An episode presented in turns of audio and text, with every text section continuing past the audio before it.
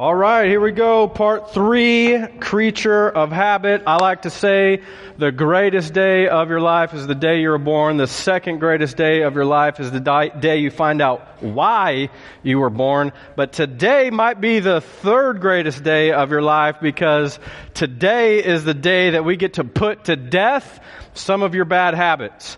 If you're a guest with us, you need to know that we've been in a series of messages about habits. And what we've learned from science and research is that nearly upwards of 50% of your day is based on habits. Science has shown that you do habitually about 50% of your day. So if we're going to lead the life of worship that God has called us today, we can't leave 50% of our day to chance. Like the decisions that you're making day in and day out tend not to be actual decisions that you put in your brain and decided for yourself. They're actually habits. Why did you order that chicken sandwich with no pickles? Why did you buy that quesarito? You know, like who told you to get Dr. Pepper? It was habit. You, you did those things based on habit because it's what you've always done. It was a simply a decision that was formed long ago within a habit loop. And really the big idea for this entire message series is that your habits are the mechanism that are going to lead you to your mission, which means your habits, they're either helping you or they're hurting you. They're either sanctifying you or they're sabotaging you. Your habits are either making you look awesome or they're making you look appalling. Those are the only two options. We know that because of this idea we introduced a while back called compound interest. Compound interest is uh, the principle that small things over time will eventually turn into really big things, like how a penny a day doubled every day for only 30 days would net you over $5 million. It's compound interest. Compound interest is the idea that a sheet of paper, one thousandth of a centimeter thick, if you would fold that in half 17 times, it'd be as tall as a man. If you fold it in half 25 times, it's as tall as the Empire State Building. If you could fold a piece of paper one thousandth of a centimeter thick 45 times, you'd get from planet Earth to the moon. On your 46th fold, you'd get from the moon back to the earth. That escalated quickly. But that's the idea and principle of compound interest. And Albert Einstein said that compound interest is the eighth wonder of the world. So what you need to understand is that your habits operate on this principle of compound interest. Your habits throughout the course of time will add up into some really big things. The habits you let in are the habits you get set in. And uh, just because something isn't a problem now, doesn't mean it's not going to continue to not be a problem five years from now. Like you got to start making decisions about you uh, in the future and, and deciding where are these habits going to lead me to. You need to start asking uh, where are these habits going to take me? Because the best news I can give you is that you can change your habits. Like if you don't like the results you're getting in your life right now, then just quit doing what you're doing. You know, you're right. I mean, make make some new decisions. You can't say this isn't the life I wanted when it's the life you've been living. So you need to start changing some of the things that you do. Today's that day. You picked a great Sunday to come to church because today is a day we're going to make some decisions specifically about our bad habits and we're going to figure out how we can change them. I don't know what each one of your habits are, but I asked you in the very first week of the series to analyze your habits. What are your good habits? What are your bad habits? What are your missing habits? Where do you want to go? And we talked about good habits. We talked about missing habits. Today we're going to talk about bad habits. I made a list of some bad habits. These may or may not be things currently in my life, uh, but you might do them as well, so I don't feel bad. Number one, biting your nails. Not a good habit, not good for your fingers or your teeth. Emotional eating, not helpful. Uh, interrupting people, knock, knock, who's there? Interrupting cow, interrupting cow, who, moo, right? You heard that? Uh, interrupting people, it's not a good habit. Don't use that joke to anybody. Uh, didn't go over well here either. So, uh, another bad habit story topping, one upping people. You've, met, you've been around those people. That's not uh, very fun to be around them. Texting and driving. Horrible habit. Stop doing that. Retail therapy. You, you feel bad, you need to go shop for yourself to make yourself feel better. That only lasts for like 30 minutes and then you feel bad again. Uh, being late, horrible habit. Some of my friends tried to convince me it's a cultural thing. They called it brown time, which I found ironic because they were all black, but whatever. I don't know. I'm not concerned with that, but it's, it's a bad habit. Being late. It's a bad habit as far as I'm concerned. Procrastinating. Why do today what you can do tomorrow? You know what I'm saying? Let's put it off. Procrastination. Not a good habit, though. Uh, foul language. What's that song? I love Jesus, but I cuss a little. Well, maybe not a great, not a great habit. Uh, drinking too much, watching TV constantly, being lazy, speeding. Be honest, who drove five over on the way up? You know what I'm saying? Right, yeah. So, and the rest of you are liars, which is also a bad habit. So there you go. Uh, or, or, you didn't drive. So, uh, my objective within this is not to make you feel guilty. My objective, uh, because not everything on that le- list is necessarily sinful or wicked or evil, but my hope is by mentioning some of those things, you can start analyzing what's in your life. You can start asking yourself the question, what are these habits keeping me from? Like, if I got rid of these, where could I go in life? Because the danger in all this is where your habits are concerned, they're automatic. Research has proven that the part of your brain that is uh, functioning and, and for reason and logic, it essentially shuts down when you start operating in a habit cue. You're not actually making real decisions like you think you are. Uh, when you start operating in this habit. So, one of the goals for us today is for us to shift our habit lives into manual overdrive. Like we need to kill autopilot.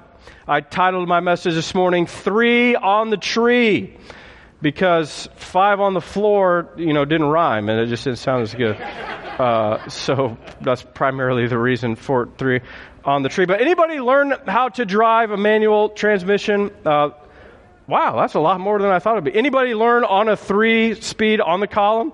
Oh man. Uh, if you're raising your hand, you're probably really old and I apologize, but it's not, it's not fair, but it's, it's truth. Uh, I personally did not learn how to drive on the three speed. I did learn how to drive on a manual five speed. My parents had a, a little bit of an older Toyota 4Runner, and that's what I learned how to drive on. In fairness, things did not go as planned when I was learning to drive. Uh, drove through a closed garage door, popped the clutch, blew it up. Uh, it's not, not good. 20 years later, my parents have still not replaced the garage door. Okay, it's like some sort of uh, monument to mark the occasion. Even when uh, my kids and I we we go to my parents' house, they're like, "Dad, what happened to the garage door?" And you know, I'm a pastor. I'm honest. You know, I tell them the truth. Well, kids, uh, Grandpa used to to drink a lot. You know, he's on the hooch. So it's a good lesson. You know, kids. Do not drink and drive, kids. That's what that's what you need to learn that's not true. Uh, but my point is, we need to learn how to start manually shifting our habit lives instead of putting it in drive. You know, D means go. That's not the case for our habit lives. We can't jump in the Uber. We've got to kill autopilot. We need to start operating in our habits and we need to decide are these the habits I want? Are these are the habits that are going to take me to the destination I want to go? Just to put this in perspective, let me give you an example of how easy it is to let our habits uh, operate our lives and transform our lives and take over our lives without giving it a second thought. How many of you, when you tie your shoes, start with the left lace over the right lace? You'd say, I probably have no idea, Pastor. I, that's exactly my point. You just tie your shoes. Without giving it a second thought, you just sit down, you, you tie your shoes. But I would challenge you uh, at some point this week, just sit down, try and tie your shoes. See which lace you go with first. Try and do it with the opposite lace the next time. Tried it in the office this week. I was like, Emmett from the Lego movie with my claw hands where I mean, everything is not awesome. No, I cannot tie my shoe. Uh, because the deal is, when you don't think about your habits, you just tend to let them work themselves out. and I would be, you know, venture to guess that you haven't thought about how you tie your shoes. That habit has just been frozen in time. Same thing is true with your bad habits. They're a mosquito stuck in ember waiting to create a t- Tyrannosaurus Rex. That's what is going to happen. And what I found so compelling as I began studying this idea of bad habits, researchers discovered a guy who had a brain injury that affected his short term memory. Literally couldn't remember anything within two minutes of you telling him, right? I mean, it, did it sound like Laurel or Yanny? He'd say, I don't know. It sounded, I hear all of it. And he wouldn't remember the next time. Uh, if you don't know what I'm talking about, don't worry about that. But uh, they discovered that the area of your brain that produces habits is different than the area of your brain where you remember stuff. So he still had these habits. Like he would wake up in the morning, he'd go to the fridge, and he would make bacon and eggs and coffee if he saw the bacon and eggs in the fridge. Sometimes two and three times a day because he forgot that he had always done it. But he would operate in this habit cue. As you can imagine, this is kind of a, a could be a dangerous situation to be in because what happens if he accidentally left the house? And nobody knew it he wouldn't remember how to get back. It actually happened one morning. He left. His wife can't find him. She's frantic. She's starting banging on neighbors' doors, asking, have they seen, you know, my husband? And she's frantic and hysterical. She ends up coming back home, getting ready to call the police, and she finds him in the living room watching Price is Right, like nothing had happened. She, you know, naturally was, you know, freaked out by the whole thing. So she decided to follow him the next morning. And she discovered that he got up and left the house and walked around the block and took a loop uh, like he had always done in the past. And uh, she told the team of researchers that were, uh, you know, studying this guy's brain. And, and so they asked him about it and they asked him to draw a map of where he walked. He says, I don't, you know, I don't walk. And like, well, can you draw us a picture of the outside of your house? He says, I have no idea what my house looks like. He couldn't tell you anything about his house. He couldn't tell you where he walked. He couldn't tell you how he made it back. He just did what he had always done before the accident. So here's the big idea for us today. If you weren't a Christian, when you developed some of your habits, they didn't go away. Yes, a significant change happened when you trusted the Lord as your Savior. The moment you believed in the gospel, the moment that you trusted that Jesus is who he said he was, that he is God, that he did what he said he would do, which is die on a cross and raise from the dead, thereby being able to cleanse you of your sin he took the punishment that was due to you because you've been separated by God because of sin, and He bridges that gap because He died and rose from the dead because He lived a perfect life. The moment you understand that, that is true, a significant change does happen. The old has gone, the new has come, but that all happened in your soul. You see, I guess I could say it this way. We got you out of the sin, now we need to get the sin out of you. The, the Bible calls that uh, sanctification. And so, uh, if you're still cuing up this routine that leads to a reward from before you trusted Jesus as your Savior, you're not functioning like how you are now. You're living in the past. Your bad habits are holding you back. They're weighing you down. They're keeping you from what you can become. Bad habits are like a parachute on your purpose. They're holding you up. They're keeping you from where you want to go. The issue for us this morning, biblically, is we can't really look to the author and perfecter of our faith, Jesus, because he lived a perfect life. So it's not like we can just open up the Bible and say, okay, Jesus, what was one of your bad habits and how do we overcome it based on what you do? However, the Bible is not mute on this point of bad habits and how we can overcome them. It has a lot to say, actually. There's another guy uh, in Scripture named uh, Saul. He, he also becomes known as Paul, but he had a really bad habit that he needed to break. Check this out Acts chapter 9. Meanwhile, Saul was still spewing out murderous threats against the Lord's disciples. He went to the high priest seeking letters to the synagogues in Damascus. If he found persons who belonged to the way, that's what they called followers of Jesus back then, the way which sounds super rad to me, but uh, if he found any Christians, whether men or women, these letters would authorize him to take them as prisoners to Jerusalem. Why Jerusalem? So that he could kill them legally.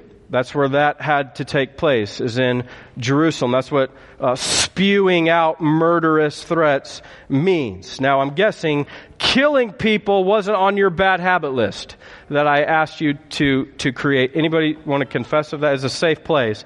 Okay?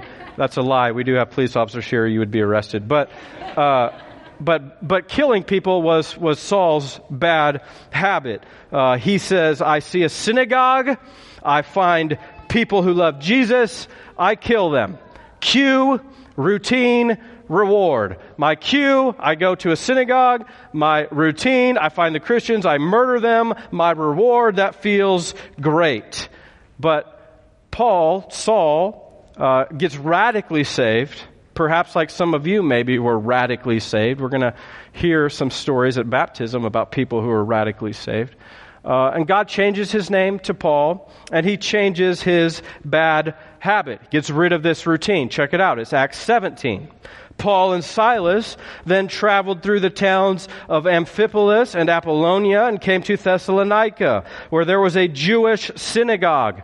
As was Paul's custom, he went to the synagogue service. Uh oh, we know how this ends. And for three Sabbaths in a row, he used the scriptures to reason with the people. Wait, no killing? Nope. Same synagogue, same Christians, same reward, new habit. Jot this down if you're taking notes. It takes a habit to break a habit. Takes a habit to break a habit. It takes one to know one. I know you are, but what am I? If you want to break a bad habit, you need to replace it with a good habit. The good news Scientifically, this is totally possible. The author of a super helpful book I would encourage you to read called The Power of Habit says if you can manually break the components of a habit apart and identify them, which we've already done that in the prior series, there's a, a cue, a routine, and a reward. So if you can identify what's cueing this habit, what's my routine, that is the habit, how am I being rewarded, uh, he says if you can know those things, you can fiddle with the gears. You can shift it into manual overdrive, kind of like Paul did, swapping out his old routine for a new one.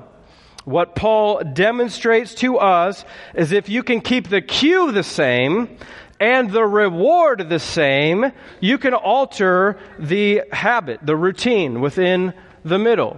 His cue was the same. He saw a synagogue. His reward was the same. Oh, it feels good to do what I've done. He just changed his routine because it takes a habit to break a habit. So for you, instead of buying junk food at the store, how about you buy some real food so when that cue gets triggered up and you feel like you need to emotionally eat, you're having some bananas instead of brownies. You're, you got some kiwi instead of cake. You're, you're helping yourself when you feel like you need to eat. How about instead of habitually biting your nails when you're anxious or stressed, you keep a set of nail clippers in your desk or in your car or in your pocket. And uh, these are my car clippers. These are my work clippers. These are my home clippers. You know what I'm saying? Like these are my travel clippers. I just take them everywhere because I'm trying to quit biting my nails. How about instead of checking the face box or the, the instant gram or whatever it is you decide to use, uh, and you think that you need to check it immediately six minutes after you posted a photo because you need some affirmation. You want, to, you want somebody to say, I like you, I like you, I like you. You need to see that. How about instead of opening up that app, might I encourage you to open a different app, perhaps the Bible app where you can hear, I love you, I love you, I love you. Come on, somebody. I died for you. Uh, this is this is breaking a habit. It takes one to break one. Same cue. I'm not feeling affirmed. I need some affirmation. Same reward. Click. Oh, yes, that feels good. Phone. Yes, instant. Gram me. You see what I'm saying? Like, like change the, change the routine. It's like brain jujitsu. In real world combat jujitsu, you use the opponent's force against them to defend yourself. Somebody's trying to punch you uh, in the face, you dodge, you armbar, you triangle, you know, rear naked choke. Any MMA fans? Uh, this might be a lost, uh, lost analogy on some of you, so I apologize. But you need to do the same thing on your habits. Use your bad habits against themselves. Replace it with some good habits. You say, uh, "I'm tempted to light up that cigarette." No, I'm, I'm, I'm going Royce Gracie on this rear naked choke smoking. Like you're not getting into my life like Ronda Rousey armbar, I'm replacing you with something good. Think about something. Maybe this is more helpful. The only difference between a noose and a lasso is which end you're at. Right?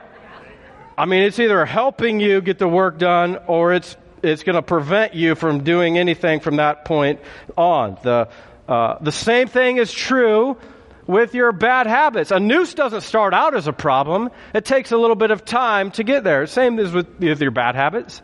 It takes a little bit of time. You need to you need to phone up Kevin Costner and Morgan Freeman to come in there and shoot down the lasso. That's a solid Robin Hood Prince of Thieves reference.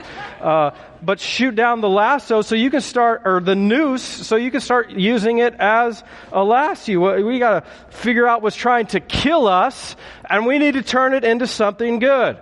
So Romans 12, 21. Do not be overcome by evil, but overcome evil with good. Takes one to know one. Here's the problem. If that were easy, none of us would have any bad habits. Because after we were cognizant enough to figure out what they were, we just change them.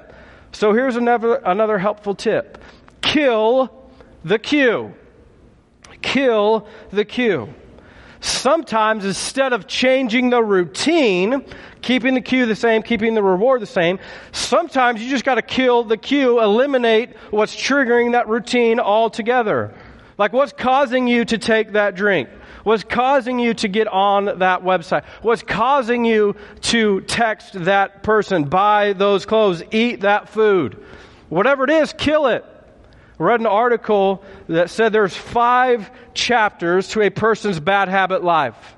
Chapter one, I fell in a hole. It took me a long time to get out. Chapter two, I fell in the same hole. It took me a long time to get out. Chapter three, I saw the hole, but I got too close. I fell in. It took me a long time to get out. Chapter four, I saw the hole. I, ran, I went around it. Chapter five, I went down a different road. Right? Like, I ain't, I ain't going down that path anymore. I always end up finding the hole. Quit dawdling down the path that leads to your demise. Figure out the cue, kill it. Romans 13, 14. Make no provision for the flesh to gratify its desires.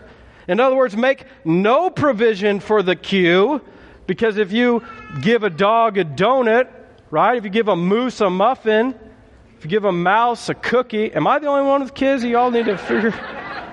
Bad analogies, I guess, but uh, if you know what tempts you, stop putting yourself in the situation to end up falling in the hole. Sometimes you got to trick yourself because otherwise yourself is going to trick you. You know, schizophrenia much? Yes, I do, Pastor. I know. I, everybody does. Uh, we all do. Science has proven that if you uh, set out your exercise clothes the night before you're supposed to go to the gym, you're more likely to go. Because you wake up, you're like, well, I either got to put them on or put them away. I'll just put them on. Dang it. You know? Stupid treadmill. I hate treadmill. So kill the cue. You know, freeze the credit cards, cancel the DirecTV, put filters on the computer, give your spouse access to the phone. Stop letting your life happen to you. You start happening to your life. Stop going down the same road because it's not that big of a deal. Apparently it is because it's causing you to uh, make bad decisions, not lead the life God's called you to lead. Write this down. Conduct is contagious. Conduct is contagious. Right habits plus wrong people does not equal lasting change. 1 Corinthians 15:33. Do not be deceived. Bad company ruins good morals. Your translation I say bad company corrupts good character. Even if you don't trust the Bible. The Harvard Medical School released a paper that showed when one person in your close circle of family or friends becomes obese, you are more than 300% likely to also become obese. Your odds of putting on weight triples when the people around you do that as well. Now, I'm not saying get rid of your friends because they put on some lbs you know i'm saying like that's not that's not helpful either what i'm saying is uh, these researchers also proved that your odds of changing go up drastically when you commit to changing as a group even when that group is as small as two people that's biblical, and two or more are gathered in my name. You see what I'm saying? You say, no, I'm going to pick you up tomorrow. You pick me up on Tuesday. We're going to do this together. Because conduct is contagious. You need to get some positive peer pressure in your life. There's power in a pack of people. It's why I want you serving on a team. It's why I want you in a small group, not because I need anything from you, because I want something for you. You see what I'm saying? It's like, I know you're way Leslie to make, uh, make a stupid decision on Saturday night when you got to get up early on Sunday. Right? I know you're way like, less likely to do something shady on Tuesday when you got to go to small group on Wednesday and tell people how your week was. Conduct is contagious, both for good or for bad. You show me your friends, I'll show you your future. Because they're going to take you down a bad path if you're not willing to start making some changes in your life. Here's another big deal willpower is real power. Willpower is real power. I don't know how many of you have seen the uh, Stanford marshmallow test, but a group of researchers in Stanford back in the day uh, wanted to test this idea of willpower. So they brought in these young children, three, four, five years old, and they set them in a room. They set a marshmallow down in front of them. And they said, if you can wait until I come back in just a couple of minutes and not eat this marshmallow, when I get back, I'll give you two marshmallows. And these are like the jumbo, it's not like a little mini marshmallow, okay? It's a big, good sized marshmallow. Then the researcher would leave the room. They'd, they'd uh, get behind some, you know, d- uh, double glass mirror, whatever, with a video camera. They'd video the kids uh, responses. And these kids were struggling to not eat this marshmallow. Like dudes would be picking up, smelling it. Like, like, like one kid like picked it up, licked the table, set the marshmallow back down. If you've never seen it, you gotta get on YouTube. It's hilarious to watch some of these kids. Like take a little bite on the bottom and set it down and hope the researchers didn't notice that you took a little bit of a bite.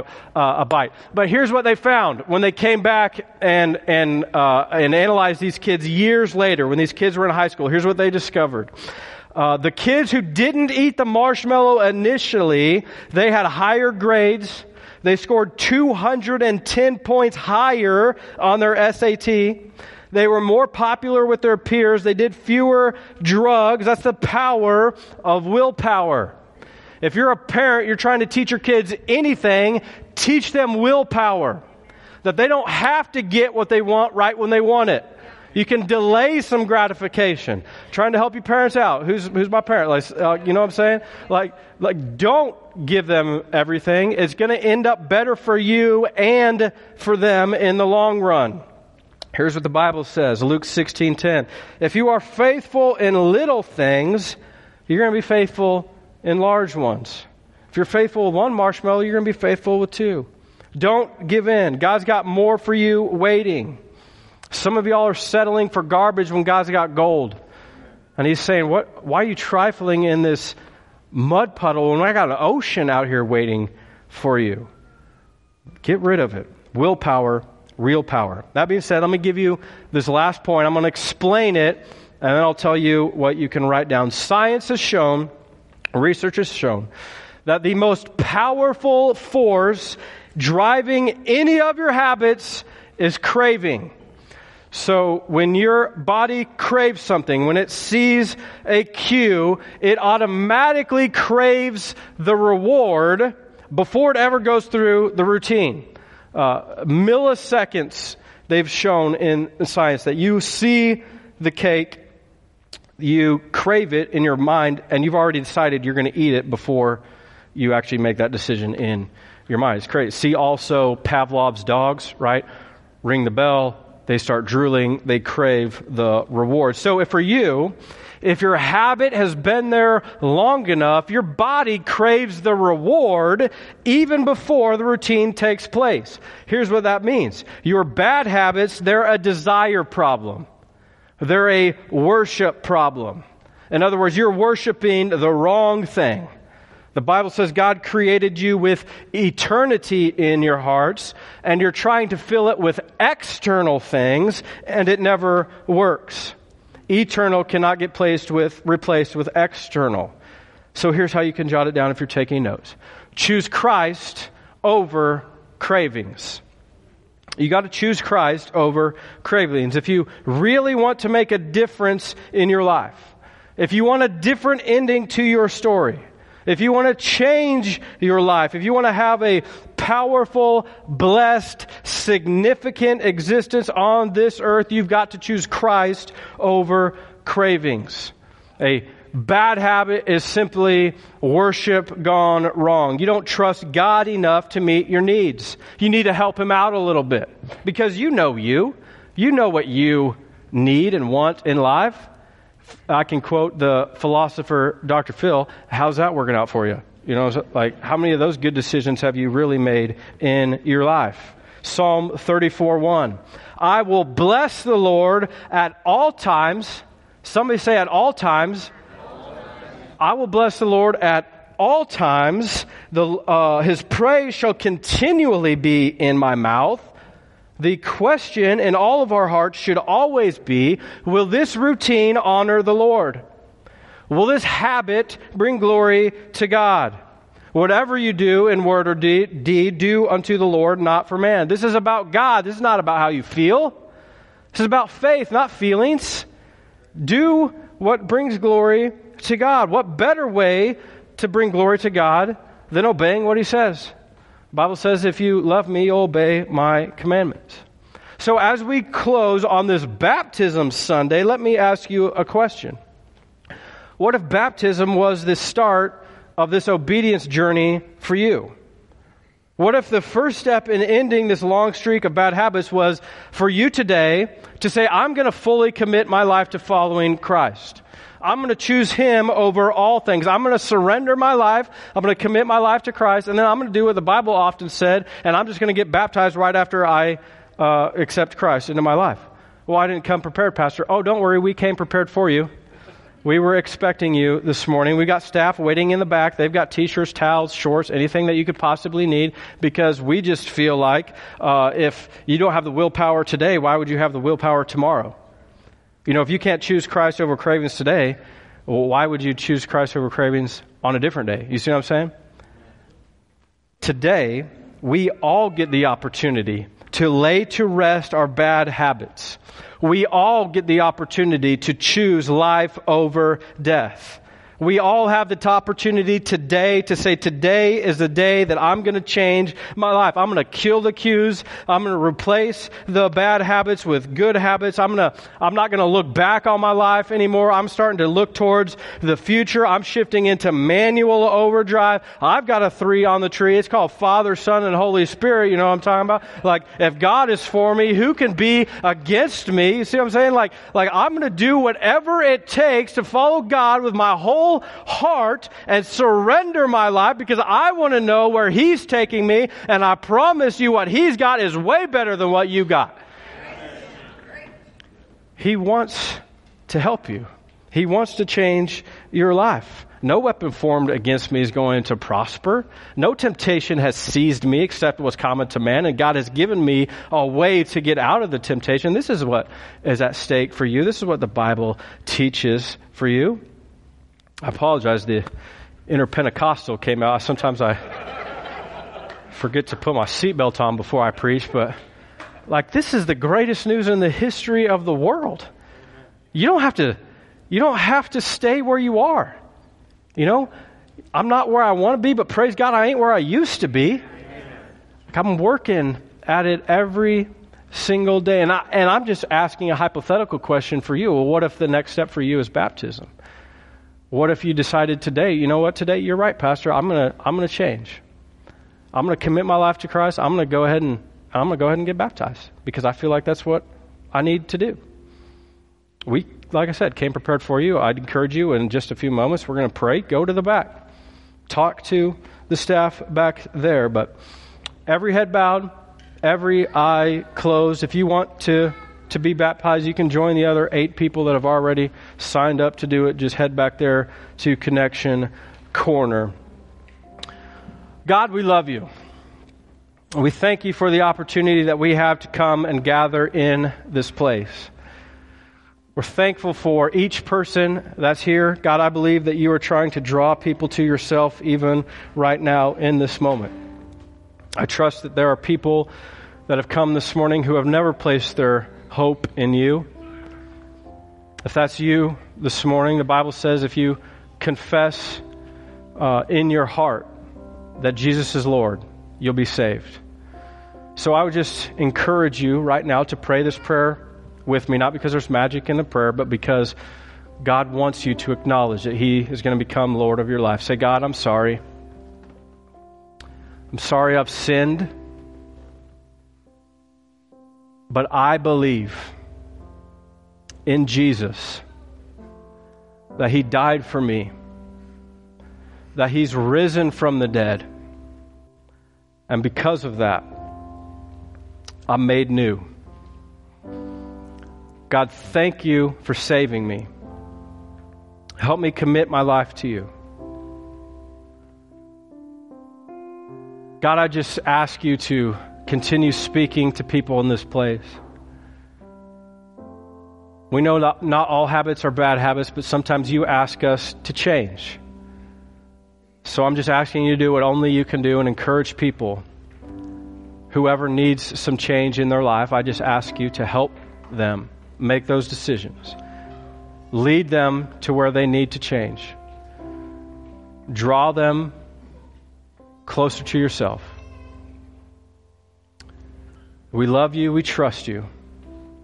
In Jesus' name, everybody said, Amen. While they sing this last song, if you signed up to be baptized, go ahead and make your way out to the back and you can meet me behind this curtain.